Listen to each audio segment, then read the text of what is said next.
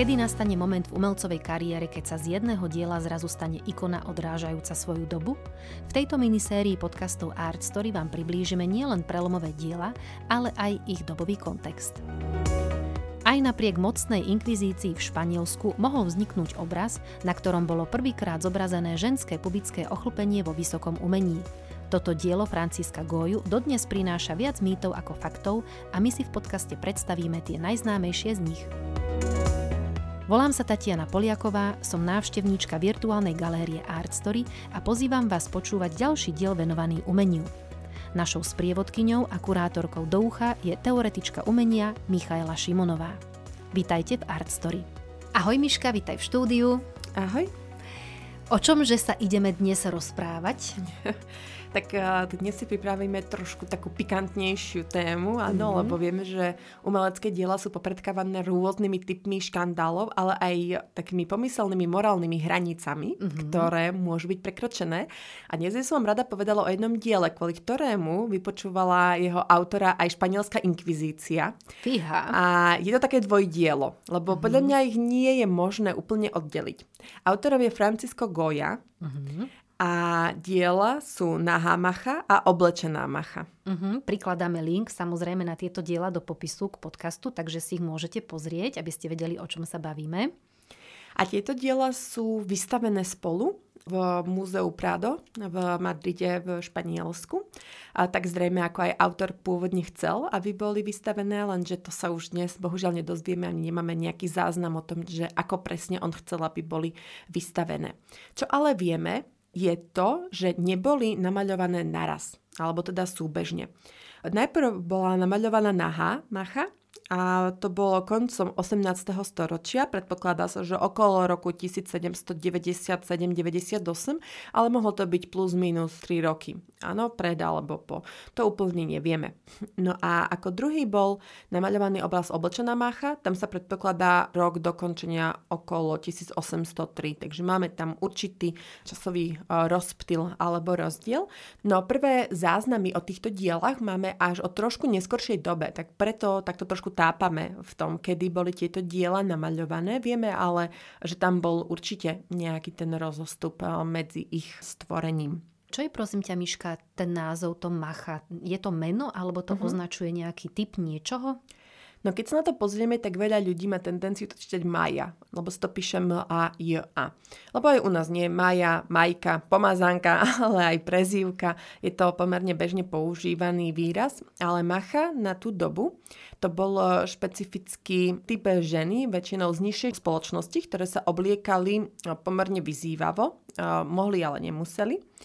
A častokrát boli milenky mužov z vyšších kruhov, lebo tá macha bola prezentovaná ako taká atraktívna žena. Dodnes napríklad používame uh, mačo, však mm-hmm. ako, čiže macho, mačo, takže to tiež s týmto súvisia. No keď je nejaký taký nabuchaný fešak, tak je mačo, tak uh, práve aj tá macha s týmto trošku súvisí. Mm-hmm. V ženskej podobe. Tak, ale to nevieme, či to bolo pôvodné meno tohto obrazu, lebo ten, to meno sa nám nezachovalo a práve preto je dnes veľká kontroverzia ohľadom toho, že kto je tam vlastne namaľovaný.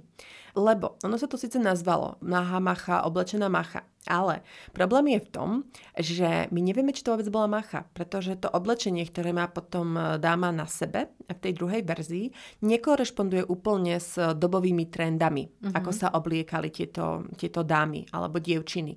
Áno, a to je taký otáznik, na ktorý upozorňuje viacero historikov umenia, že teda či to vôbec je tá Macha. A práve aj tí doboví, by som povedala, oni ani neboli doboví historici, ale napríklad správcovia, áno, lebo potom bolo to dielo konfiškované, keďže pôvodne patrilo do kolekcie Manuela Godoya, čo bol eh, vtedajší španielský premiér aj keď samozrejme Španielsko bolo kráľovstvo, tak ako je aj dodnes, ale on mal v rukách veľkú časť tej reálnej moci. No a práve tento Manuel Godoy mal e, obe obrazy u seba vo svojom kabinete. Najprv ten erotický mal byť v takom tajnom erotickom kabinete, čo ale nebolo vynimočné, áno, že to bolo aj na iných európskych šľachtických dvoroch. A práve tento Manuel Godoy, keď e, bol vyhnaný zo Španielska, tak sa skonfiškoval jeho majetok. No a tí, ktorí si pozerali tieto diela, tak ich identifikovali, tieto machy, najprv ako buď cigánky, Áno, hlavne kvôli tej vyzývavej podobe. Áno, tak to by sa nedala maľovať nejaká slušná žena a zároveň aj tá moda nekorešpondovala s máchou v tedajšej dobe. Takže preto ich identifikovali buď ako cigánky, alebo ako Venuše. Mm-hmm. Tá Venuša bola hlavne kvôli nahote, aj kvôli tej odvahe, ako sa pozerá na toho diváka, tá dáma. Čiže nie je to iba teraz nejaký bezmocný objekt sexuálnej túžby, ale vie, že tam pozuje naha a je na to hrdá. Minimálne takýto dojem dáva na väčšinu divákov táto dáma, ktorá je tam znázornená. Čiže nie je to teraz nejaká hamblivá žena, nie je to inflagranty situácia, že ju prichytíte pri toalete napríklad. Áno, nie je to Venúša od Velasqueza, ktorá sa otáča ako divákovi chrbtom, áno, že je nahá, ale vidíte tie menej provokatívne časti ako chrbát a zadok a iba tvár sa jej odráža v zrkadle a podobne, lebo bolo to aj kvôli tomu, že tá inkvizícia predsa len bola stále mm-hmm. aktívna a iba niektoré typy nahých žien boli dovolené na diela, bez toho, aby boli konfiškované alebo zakázané. A to boli práve tieto mytologické, alebo keď to boli nejaké nevinné ženy, áno, že to bola napríklad nejaká obeď násilia, áno, a že tam sa tá virtuóznosť ženy ukazovala. Takže ju považovali práve títo doboví šľachtici a znalci umenia za cigánku alebo za Venušu. Ale otázka je, že kto to tam vlastne bol a prečo tento obraz bol takto namaľovaný, ako bol v tejto dvojitej verzii.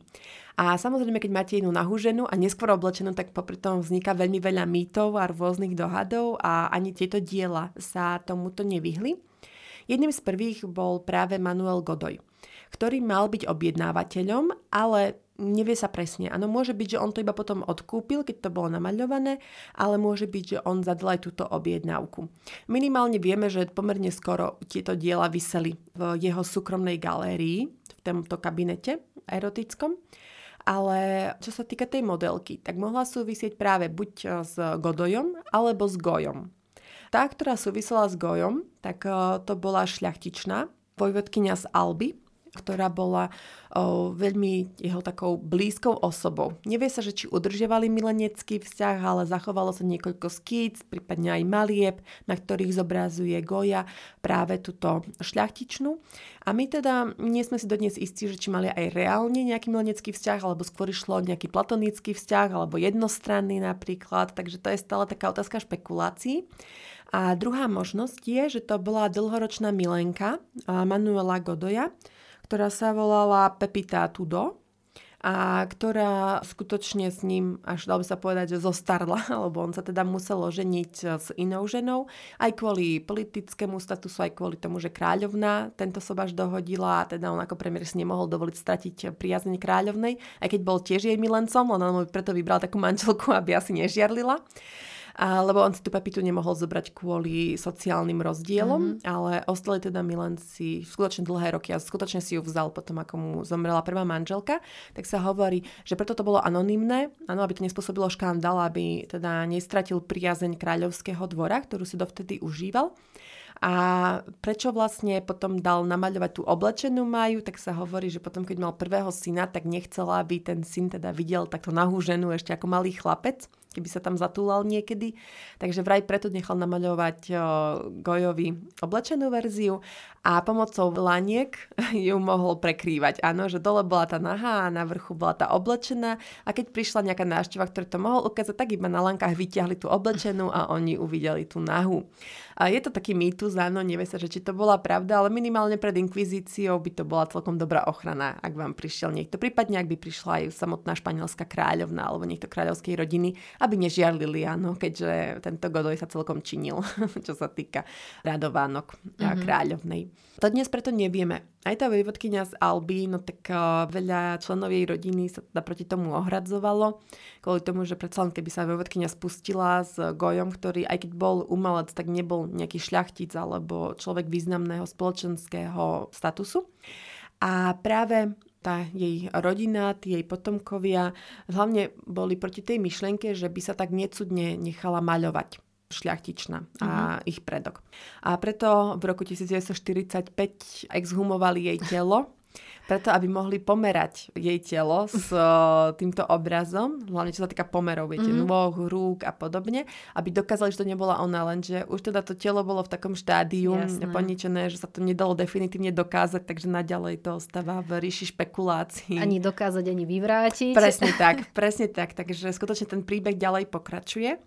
A čo je ešte taká zaujímavosť, že prečo to bolo také škandalózne aj pre tú rodinu, je, že toto je prvý známy portrét európskeho maliarstva, nahý portrét, ktorý je akt bez mytologického alebo historického podtónu. Čiže mm-hmm. skutočne tam máte neznámú ženu, ktorá nie je Venuša, nie mm-hmm. je to mhm. napríklad Kleopatra, áno, Jasné. alebo nie je to taký, ale je to e, prvý takýto celotelový akt, na ktorom je viditeľné pubické ochlpenie ženy. Mm-hmm. Lebo dovtedy, keď si pozriete renesančné, barokové, začiatky manierizmu, tak tam tie ženy sú úplne oholené, áno, ako bábetka. Ale to súviselo s tou čistotou, viete, s tou mm-hmm. mytológiou, áno, lebo to sa potom považovalo za vulgárne. Ono samozrejme sú nejaké skicie, kresby, hlavne prostitútok, ktoré častokrát robili modelky, ktoré mali teda zarastené ohambie ale toto bolo niečo také škandalózne aj na tú mm-hmm. dobu, že tie chlpky tam. Tak, a preto aj vedeli, že to nie je nejaká mytologická postava, Mytos. áno, alebo taká mm-hmm. čistá. Takže vďaka páru chlpkom teda sa takto aj vymedzilo a tiež preto to bolo aj tá inkvizícia. Určite áno, preto sa čudovali, že možno veľa toho predtým nevideli. tak im to spôsobilo Goja šok. ako autor nemal s týmto problém? Že keď ho identifikovali, že on namaloval takýto obraz, jeho nikto nepopoťahoval? No, popoťahovali ho, aj keď to bolo o niekoľko rokov potom, ako toto dielo vzniklo. Ono to bolo hlavne kvôli tomu, že to dielo nemal, nemalo byť verejne vystavované. A, a tým pádom tá inkvizícia prišla na ho až potom, keď sa Godoy dostal do nemilosti Jasne. a uvideli jeho zbierku. Videli, že je to od Franciska Goju, tak preto si ho inkvizícia teda predvolala a pokiaľ sa pamätám, tak on sa odvolal na to, že to mala byť Venuša a tým pádom mhm. vyviazol, mm-hmm. vyviazol vedel, nejakému ako krutému toho, trestu. Ako z toho výjsť tak vedel, vedel, ako v tom chodiť. tak, tak to povieme. Je to ešte inak zaujímavé, že čím sa mohol inšpirovať Goja, alebo ešte takých 100 rokov pred vznikom tohto dvojobrazu, lebo tu hovoríme práve o tom celkom zaujímavom fenoméne tohto dvojobrazu, keď sú tie ženy takmer totožné, čo sa týka pózy a čo sa mm-hmm. týka tváre, aj umeleckého teda zobrazenia a tej pohovky, na ktorej sedia pozadia, ako si môžu aj naši poslucháči všimnúť, keď si tieto dvoje obrazy otvoria, alebo keď budú v múzeu Prado. Tak čo je zaujímavé, že taký podobný obraz už jestvuje. Teda jesoval tých 100 rokov mm-hmm. predtým, ktorý mohol Goja aj vidieť, ale ten má taký tragický potón za sebou, pretože ho nechal namalovať vtedajší španielský kráľ Karol II.